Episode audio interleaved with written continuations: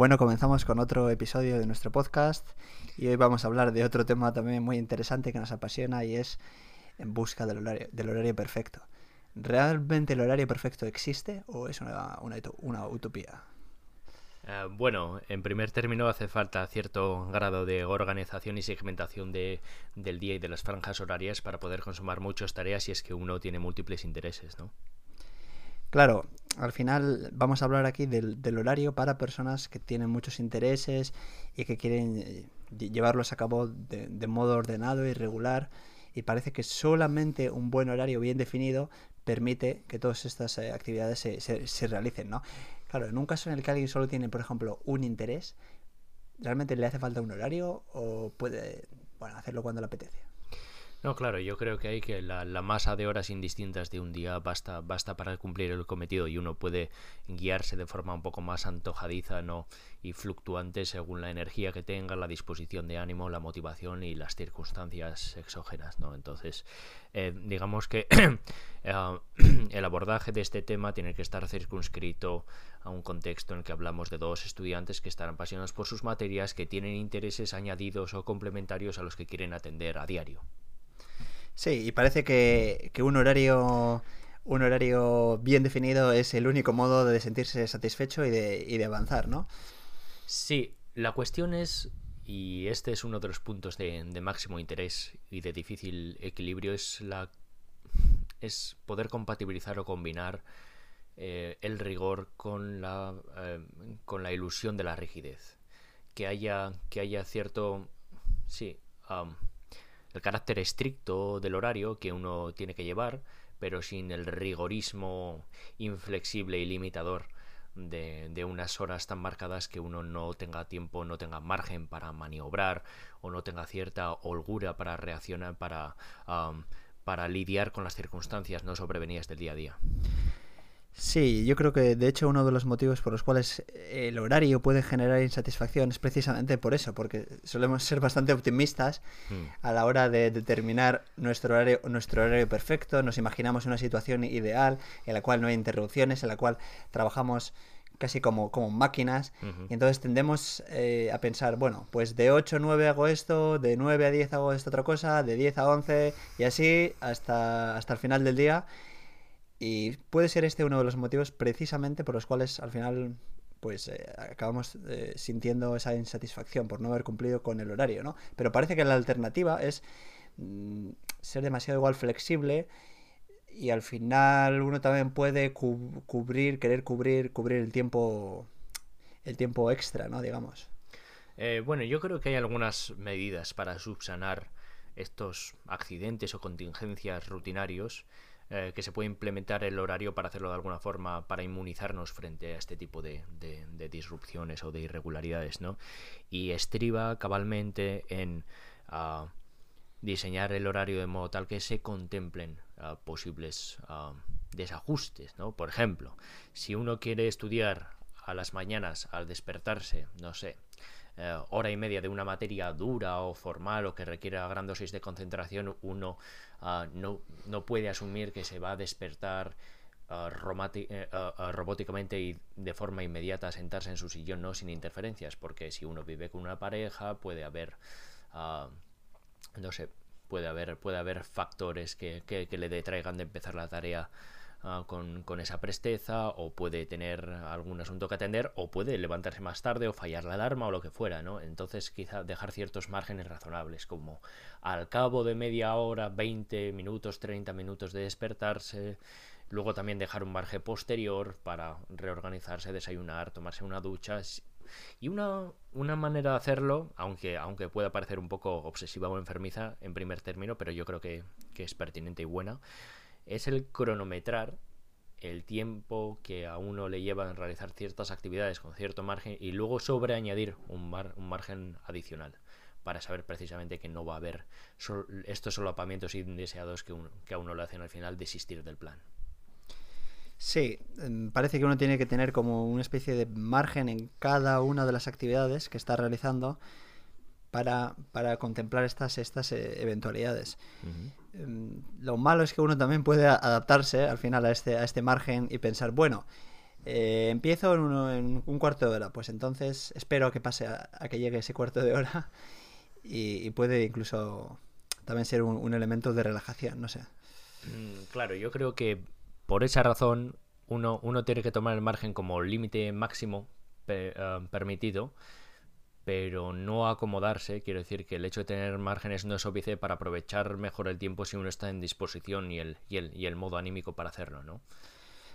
Claro, el, el, horario, lo un, un, elemento negativo, aparte de la, de la frustración y que puede generar también cierta asfixia psicológica si, si, si uno no se establece un, un, horario demasiado rígido, también es que deja, no sé, a un lado el, el elemento, digamos, de la, de la apetencia, ¿no?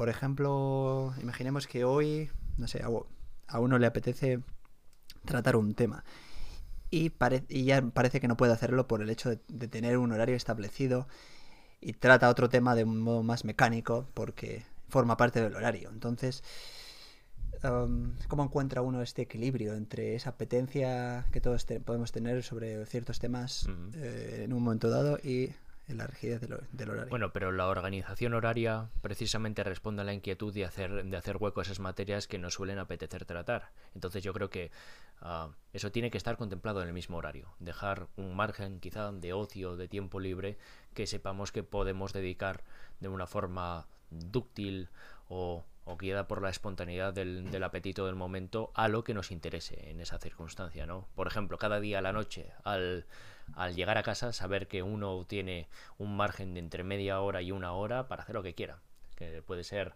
el visionado de series con cierto contenido, la lectura de ciertos libros lo que fuera, pero mm, ah, de modo que no se exija un tratamiento regular y sistemático del asunto. ¿no? El, una de las funciones ah, y una de las virtudes del, horario es precisamente el ayudar a la mecanización, a hacer que, uno siga una pauta de conducta estable y que gane ciertos automatismos de modo que todo sea más fácil y fluido.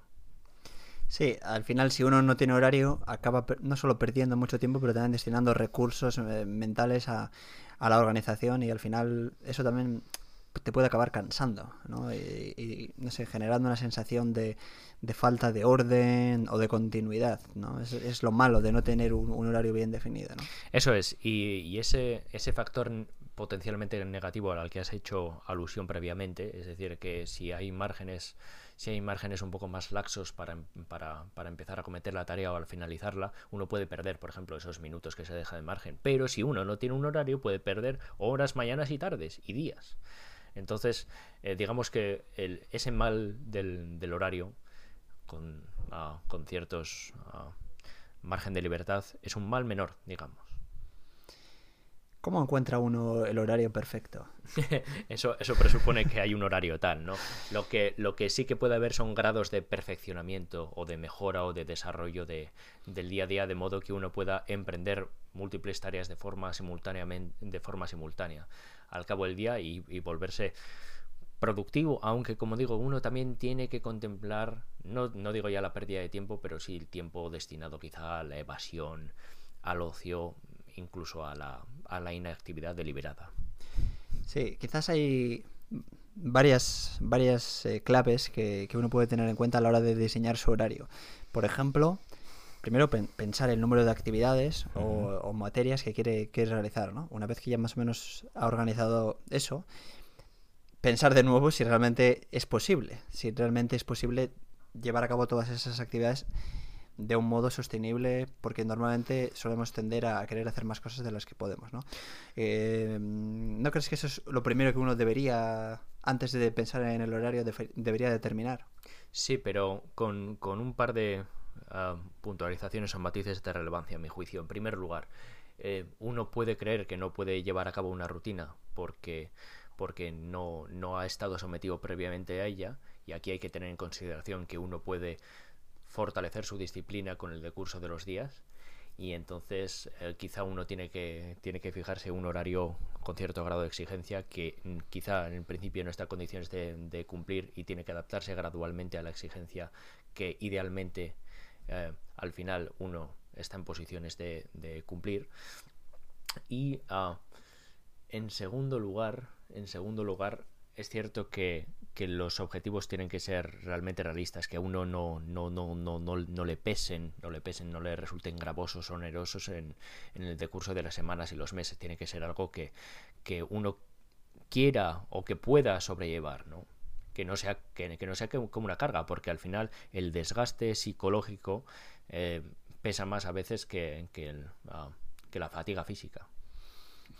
Claro, además uno también debe otorgar o distribuir las horas del día en función a la importancia ¿no? de, esa actividad. Exacto. Eso es un elemento a, considerar. La importancia o la dificultad también, ¿no? Pues puede ser que algunas actividades o, materias pues no requieran de, muchas horas, pero hay otras, hay otras que sí, ¿no? Em, no sé si hay algún, algún algún elemento también, además de estos, de, estos que hemos comentado, que, sea importante a la hora de, pensar en ese horario perfecto. Sí, en efecto, me parece una muy atinada observación eh, que podría quizás ser eh, complementaria con otra. A saber, no solo es importante la distribución de las materias por orden de dificultad en, relación a las distintas franjas del día, si uno, por ejemplo, está más lúcido a la mañana, quizás sería mejor acometer una, tarea abstracta, difícil, eh, intelectualmente o conceptualmente exigente, sino también el vincular o asociar, establecer nexos entre lugares y tareas. Por ejemplo, si uno tiene que profundizar en el estudio de la estadística, quizá lo pueda hacer mejor en el contexto de la rigidez de la oficina, donde hay cierta tensión muscular, donde uno no tiene distracciones que puedan detraerla detraerle de la tarea, etcétera. ¿Cómo, ¿Cómo ves esto tú?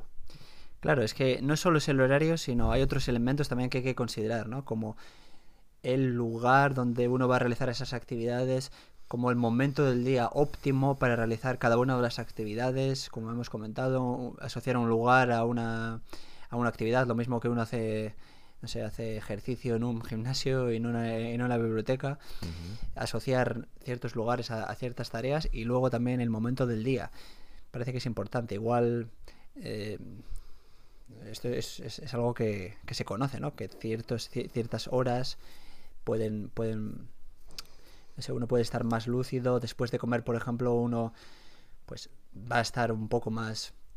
Eh, un poco más espeso, le va a costar un poco más, entonces igual en esos momentos uno puede realizar eh, unas actividades o pues un poco más livianas, dejar el ocio, por ejemplo, al final del día, ¿no? Ah, ese tipo de cosas, ¿no? Sí, aquí hay varios elementos. Primero, el, conocido como síndrome postprandial ah, del, sopor que sobreviene después de una, de, una de una comida copiosa, ¿no? Porque muchas veces estos efectos, estos efectos eh, le asaltan a uno eh, independientemente de la cantidad.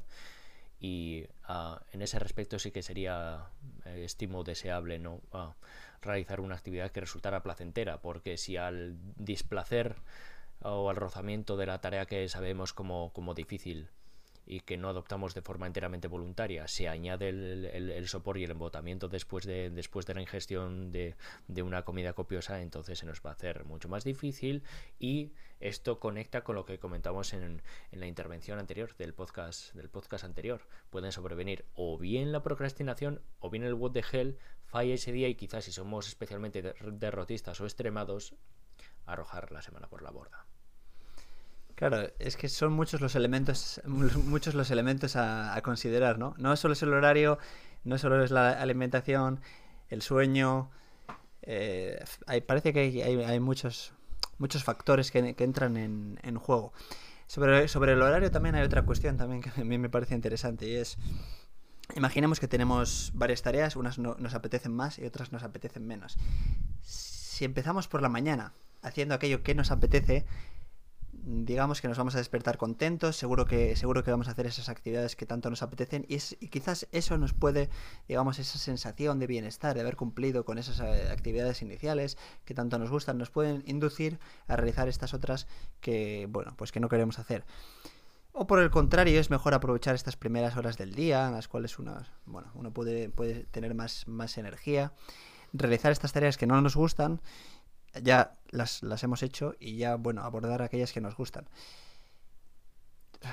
Parece que no hay solución, ¿no? Eh, Quizá no haya una solución terminante o, evidentemente preferible, pero yo apostaría por la segunda opción, a saber, primero el, afrontar las labores que, que, nos resultan más, más, más gravosas o más pesadas o que, o que suscitan menos nuestro apetito cognitivo. Ah, por ejemplo, la estadística, alguien que no tenga una especial facultad o preferencia por las, por las ciencias formales, quizá prefiere abordar la estadística o la lógica formal a la mañana porque eh, la materia que realmente le gusta siempre le va a apetecer. Y la puede concebir tanto como un premio que sucede, aunque eh, al cumplimiento de la obligación previa, porque fíjate en el caso en el caso converso en el caso en el que iniciamos iniciamos la rutina con aquello que nos apetece no nos va a costar por ejemplo mucho levantarnos de la cama y nos aprestamos a la labor pero uno puede en, previsión del esfuerzo indeseado que va a tener que hacer uno puede alargar el estudio de esa materia que le apetece y negligir sus obligaciones con respecto a la segunda. Entonces yo creo que sí que sería necesaria la segunda opción. Quizá no es algo no es algo eh, palmario indiscutible, pero yo creo que ponderadas las razones y que es mejor optar por primero cumplir con las, con las obligaciones que, más nos pueden pesar, porque luego eh, la siguiente labor siempre, siempre nos va a apetecer. Sí, es más, es más fácil que de este modo realicemos ambas tareas, ¿no? Tanto las tareas que no nos gustan como las que nos gustan. Si es al revés, pues es posible que al final acabemos extendiendo la jornada con aquellas tareas que nos gustan y retrasando las tareas que no queremos hacer y postergándolas incluso a, otro día, ¿no? A lo, a lo, que hay que añadir el sentimiento de gratificación por, por, por el cumplimiento del deber. Hmm. Hay otro tema dentro del horario también que es la distribución la distribución de las de las actividades dentro de un día. Por ejemplo, hay, parece que hay dos escenarios. Uno, realizar menos actividades durante más tiempo, con lo cual uno puede profundizar más, por ejemplo, sobre, ellas. O eh, realizar más actividades durante menos tiempo, pero más días, de, más días de la semana. Mm, de nuevo parece que es otra, otra disyuntiva y no... Eh, sí, puede, puede parecer una situación dilemática, pero no creo que sea irresoluble. Yo creo que ah, la respuesta puede determinarse en función del tipo de labor ah, de la que estamos hablando. Por ejemplo, ah, el tratamiento de o el estudio el estudio y profundización en un área por ejemplo el de la estadística quizá requiere un mínimo de profundización de dos horas al día Ah, pero sí que sería deseable extender ese estudio durante al menos los cinco, cinco días de la semana, ¿no? Mientras que si se trata de la, de la lectura de la lectura de un manual, uno puede dedicar quizá una hora, hora y media, sobre, sobre todo si son asuntos ah, densos, pero que no requieran de resolución de problemas, que cuya ah, la resolución de problemas a veces puede durar indefinidamente, depende de nuestra capacidad deductiva, ¿no? Entonces, depende de la tarea. Hay tareas que, uh, que se avienen bien con el estudio uh, quizá de una hora al día y entonces sí que se pueden uh, se pueden extender durante los cinco días de la semana y otros asuntos que requieren un tratamiento quizá algo más indefinido o temporalmente vago, ¿no?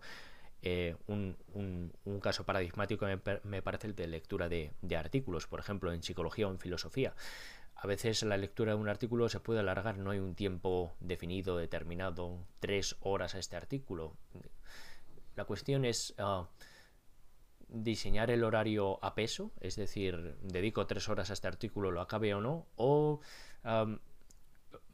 de alguna forma preveo, preveo unas cuatro, cuatro o cinco horas y las fijo como tales en el, en el horario, de modo que siempre me dé en condiciones normales tiempo a concluir el artículo y luego el tiempo remanente lo pueda aprovechar en otros menesteres.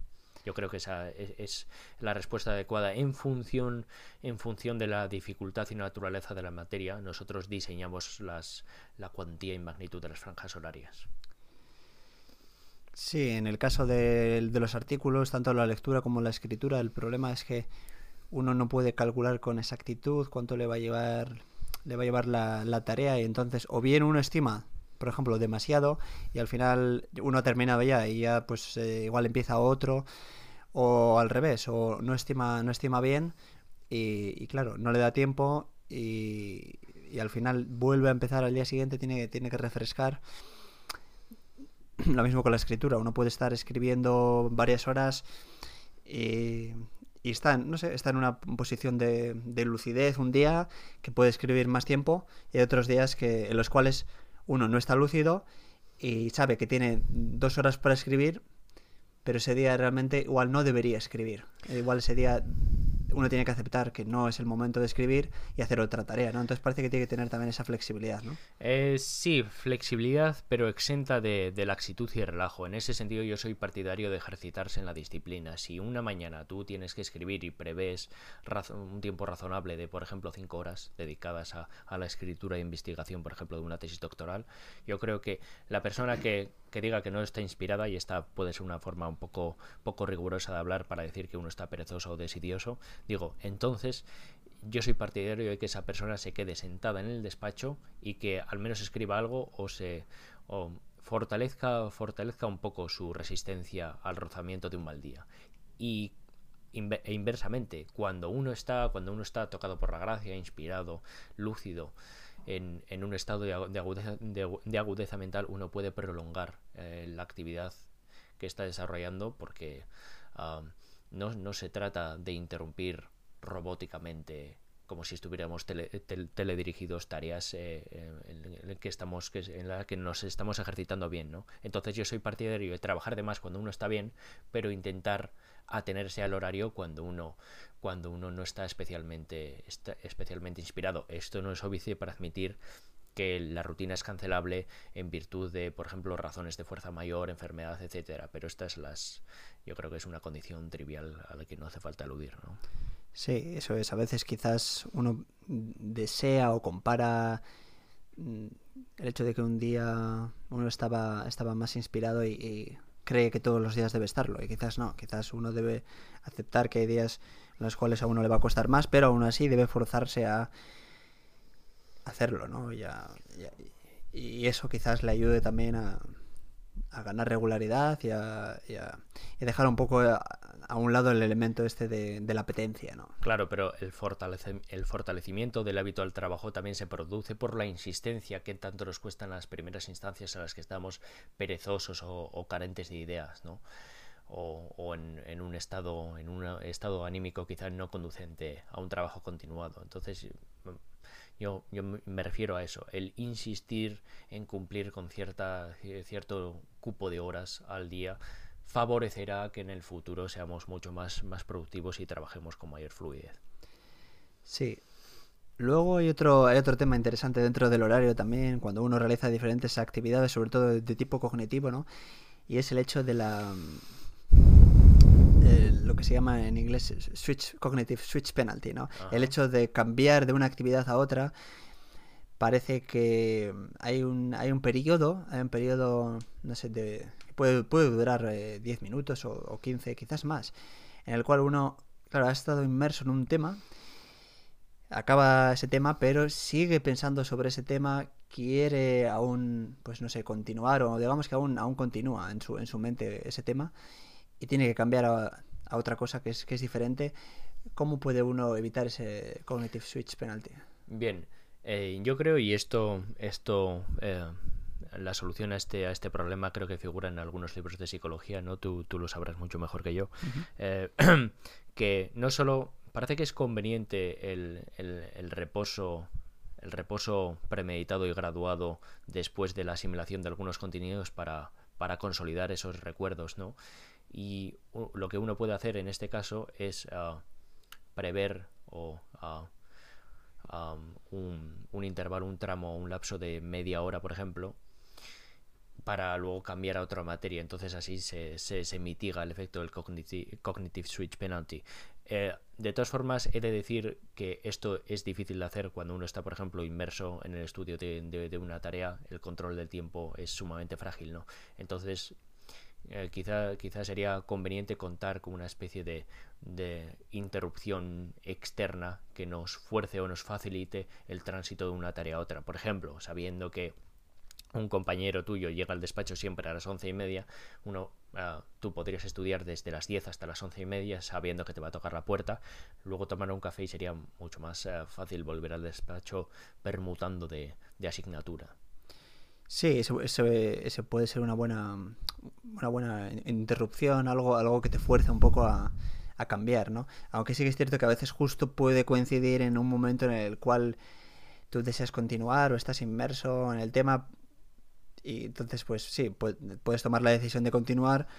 Lo que pasa es que al final también corres el riesgo de acabar eh, quitando tiempo a esos otros temas que habías organizado, ¿no? Entonces...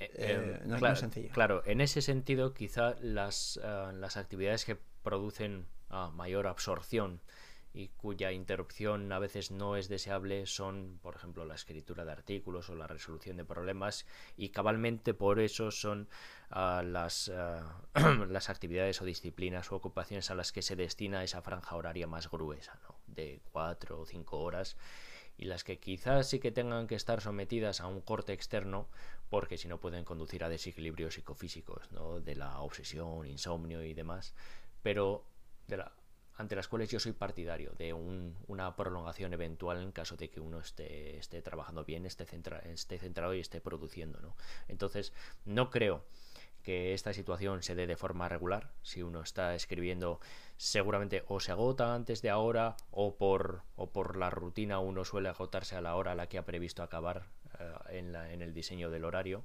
Pero si uno está especialmente productivo, soy partidario de, de, elongar eh, la jornada por supuesto no indefinidamente, eh, no de modo que desequilibre el resto, de, el resto de factores de la rutina, pero ya digo, es necesario exigirse cierto, cierto mínimo. El máximo se puede quebrantar a mi juicio eventualmente, no habitualmente, pero, pero sí, de, alguna forma esa dificultad que mencionas se vería, se, se vería moderada eh, por, por, el hecho de que se, se prevén muchas horas de, de entrega a esa, a esa materia en la que uno puede estar absorto. Parece que, el horario, que el horario, bueno, puede ser, no sé si la, la única solución a, bueno, a, cumplir con todas estas actividades que queremos realizar. Y hay una, bueno, no sé si una última cuestión, pero hay algo también interesante y es el, horario y el tiempo de ocio. Es interesante también organizar no solo el tiempo de trabajo, sino también el tiempo de ocio, o es un tiempo en el cual uno, bueno, pues se, lo toma como, como bueno, descanso y, y se deja llevar por, por, lo que, por lo que le apetece y ya digamos que el hecho del horario en sí debe ceñirse al trabajo y en el tiempo de ocio uno, uno puede olvidarse del horario y hacer lo que, lo que le venga en gana. Eh, yo creo que el tiempo de ocio tiene que estar también programado, pero programado de forma tal que no haya, que no haya inflexibilidad o falta de ductilidad. ¿no?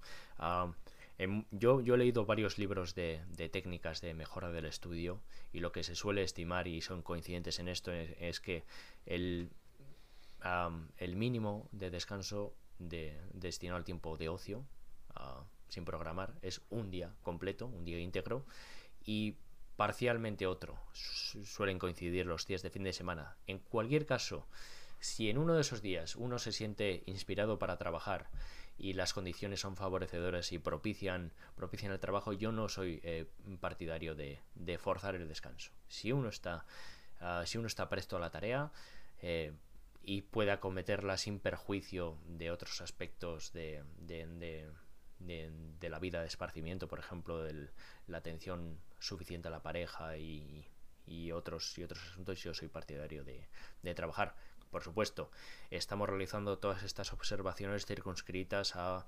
el, ejemplo de dos personas que están apasionadas por lo que hacen y que eh, tienen cierto grado de, obsesión por la, por la consumación óptima de sus de, estas actividades. Sí, entonces uno puede, digamos, mm, no tener horario como tal en días de, ocio, días de ocio como puede ser el fin de semana, no tener un horario definido, en principio uno sí que puede, por ejemplo, destinar, imaginemos, el domingo es el día de descanso, lo destinamos al, descanso, no nos ponemos un horario, pero si nos apetece, en, este, en este sentido, este día de ocio sí que podemos eh, bueno, considerarlo como ausencia de horario, pero si nos apetece podemos realizar pues aquella actividad que puede ser de un tipo o de otro de un modo más relajado, ¿no?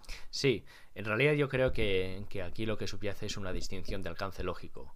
Eh, por un lado, una cosa es no programar el trabajo durante el domingo y otra cosa es programar no trabajar durante el domingo. Hay una distinción de alcance del negador lógico. Entonces yo lo que propongo es no programar un trabajo, pero no forzarse a no trabajar si uno está bien dispuesto a ello y puede hacerlo sin, sin, sin, sin perjuicio, sin menoscabo de otros aspectos. Eso es. Entonces el horario es, eh, conviene, digamos, restringirlo a, bueno, a los días laborables. Sí, los días laborables, sobre todo los días que, en que digamos, liberar el espacio, el tiempo de ocio para, para los días en los que se pueda coincidir con, con personas que enriquecen las, las, relaciones las relaciones sociales, ¿no? suele coincidir el fin de semana porque culturalmente se trabaja entre semana de lunes a viernes, ¿no? Pero quizá, quizá sea, quizá sea uh, juicioso uh, a sí mismo el, el fijar ciertas actividades no relacionadas con, el trabajo el fin de semana, por ejemplo. Todos los, los domingos a la una nos reunimos para jugar a pala o a frontenis o a lo que fuera. ¿no? Eh, soy partidario de eso también porque uno se da cuenta de que ah, pierde mucho tiempo hábil los fines de semana si no ha programado o no ha propuesto o planeado absolutamente nada. Sí, eso es cierto también. Uno al final, si no ha, no ha planeado qué va a hacer, puede al final destinar demasiado tiempo a, bueno, a preguntarse qué, qué, hago, ¿no? Y al final, y al final acaba no haciendo nada o, perdiendo el tiempo. Yo creo que más o menos hemos, nos hemos tratado un poco, un poco qué, qué aspectos debería tener ese, ese horario que tanto, tanto buscamos. Luego el horario también pues, puede, puede ir cambiando con el tiempo, porque también van cambiando los intereses o las actividades, entonces conviene revisar de vez en cuando el horario y bueno, eh, de tal modo que, que, que, uno no entre en esa, esa mecanización y al final acabe realizando pues eh, cosas que, que, ya no, ya no desea, desea hacer, ¿verdad? Vamos entonces ya a acabar, acabar este tema, como, como estamos haciendo últimamente, con una cita, en concreto en este caso, eh, hemos pensado el horario, alguien, alguien que se pueda caracterizar por ser un ejemplo de, de tener un, horario un, horario particular, ¿no? Sí, estamos hablando de uno de los trabajadores más infatigables de siempre que ha sido el emperador Napoleón, ¿no? Y hay muchas anécdotas eh, célebres acerca de su, de su capacidad para, parecía ilimitada de trabajar. Voy a, voy a referirme a una, a una a la introducción de un libro, eh, Las campañas de Napoleón, en la que se dice que Napoleón tenía una gran capacidad de trabajo. El trabajo es mi elemento, aseguró en una ocasión. Nací y fui hecho para el trabajo. Reconozco los límites de mi vista y de mis piernas, pero nunca los límites de mi capacidad de trabajo. En otra ocasión dijo que trabajaba cuando comía, en la ópera, incluso en la cama. Un día de 18 o 24 horas de actividad no era nada extraordinario para él. Leía mucho y con voracidad. Hacía trabajar a sus sudorosos equipos de secretarios y escribientes hasta dejarlos exhaustos. Esta gran capacidad para trabajar duro y sin cesar era otro de los secretos de su gran éxito. Espero que eh, la elaboración de un horario nos, nos conduzca al menos a, parcialmente al éxito que estuvo asociado a la carrera del emperador por, lo menos intentaremos, intentaremos seguir, seguir sus pasos y, al menos, al menos esperemos que, estos, bueno, estas, estas reflexiones sobre el horario también pues eh, ayuden a, a, que podamos cumplir con, con, nuestros objetivos de un modo de un modo ordenado y satisfactorio. Hasta la próxima. Hasta la próxima, Néstor.